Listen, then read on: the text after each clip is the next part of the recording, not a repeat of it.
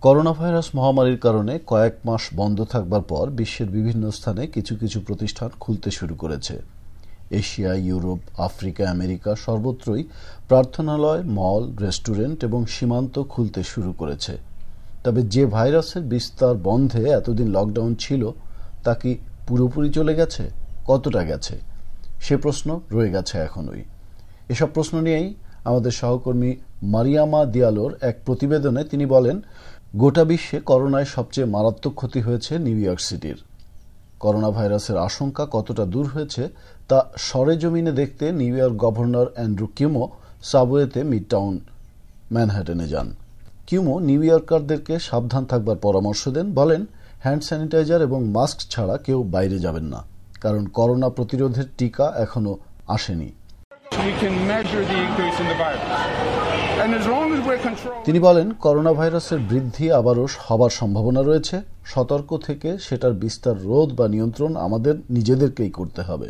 বিশ্বের অন্যান্য স্থানেও কিছু কিছু প্রতিষ্ঠান খুলেছে। ইন্দোনেশিয়া দুই মাস লকডাউনের পর অফিস, রেস্টুরেন্ট, মুদির দোকান কিছু কিছু খুলেছে, তবে সেসব স্থানে পঞ্চাশ ভাগ কর্মী কাজ করছেন মাত্র। ভারতের কিছু কিছু জায়গায় প্রার্থনালয়, রেস্টুরেন্ট, মল এবং সীমান্ত খোলা হয়েছে। তবে ভারতে করোনা এখনও বেড়েই চলেছে। ভারতের একটি শপিং মলের প্রধান অর্জুন গেলোট বলেন তারা চেষ্টা করছেন সাবধানতা অবলম্বনের মাধ্যমে যতটুকু সম্ভব কাজ করতে। I think the uh, the precaution that we are taking should give the customer a sense of satisfaction in their head after seeing all this. তিনি বলেন আমি মনে করি ক্রেতারা আমাদের সাবধানতা দেখে নিজেরাও সাবধান হবেন। মেক্সিকোয় সাধারণ মানুষরা খানিকটা দ্বিধাদ্বন্দ্বে। রোজা কলন নামের একজন কর্মী বলেন Unfortunately, we see on the news that deaths and the virus are still on the rise, and on the other hand, আমরা দেখছি করোনায় মৃতের সংখ্যা এখনও বেড়েই চলেছে আর এরই মধ্যে কর্তৃপক্ষ সবকিছু খোলার সিদ্ধান্ত নিচ্ছে। এটা আমাদেরকে খানিকটা শঙ্কায় ফেলেছে। গত দুই সপ্তাহ খোলার পর মেক্সিকো সিটির ব্যবসা বাণিজ্যে বেশ গতি এসেছে। মেক্সিকোর প্রেসিডেন্ট আন্দ্রেস ম্যানুয়েল ওব্রাডর শহরের দক্ষিণাংশের কিছু কিছু স্থান সরেজমিনে ঘুরে দেখেছেন। কোভিড নাইন্টিনের অন্যতম প্রধান শিকার দেশ হচ্ছে স্পেন। সেখানে ব্যবসা প্রতিষ্ঠানগুলো কিছু কিছু খোলা শুরু হয়েছে। ওয়ান পাবলো ইনিঙ্গুয়েজ একটি কফি শপের ম্যানেজার।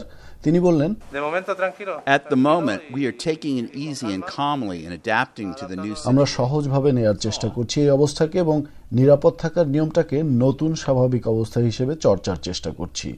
আফ্রিকায় দুই মাসের লকডাউনের পর কিছু কিছু প্রতিষ্ঠান খোলা শুরু হয়েছে। তিউনিসিয়ায় পর্যটন শিল্প উন্মুক্ত করবার চেষ্টা চলছে। স্বাস্থ্যবিধি মেনে সরকার সেখানকার হোটেল খোলার পরামর্শ দিয়েছে।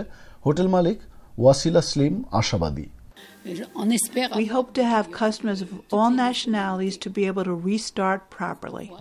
আশা করছি আমরা বিভিন্ন দেশের কাস্টমার পাব এবং এই অবস্থাকে স্বাভাবিকভাবেই নেবেন সকলে।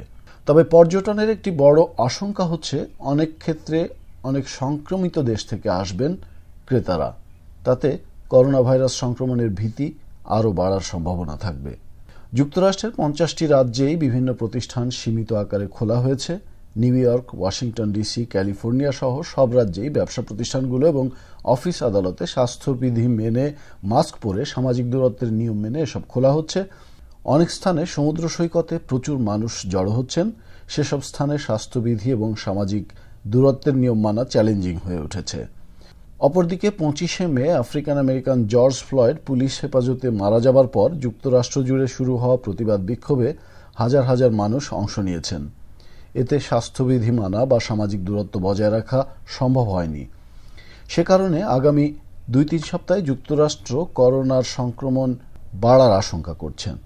বিশেষজ্ঞরা বলছেন, ওইসব বিক্ষোভে অনেকেই অনিরাপদ অবস্থায় অংশ নিয়েছেন, তাতে করে করোনা সংক্রমণ বাড়তে পারে। ওইসব বিক্ষোভ দমনে নিয়োজিত নিরাপত্তা কর্মীরাও করোনা সংক্রমণের ঝুঁকিতে রয়েছেন।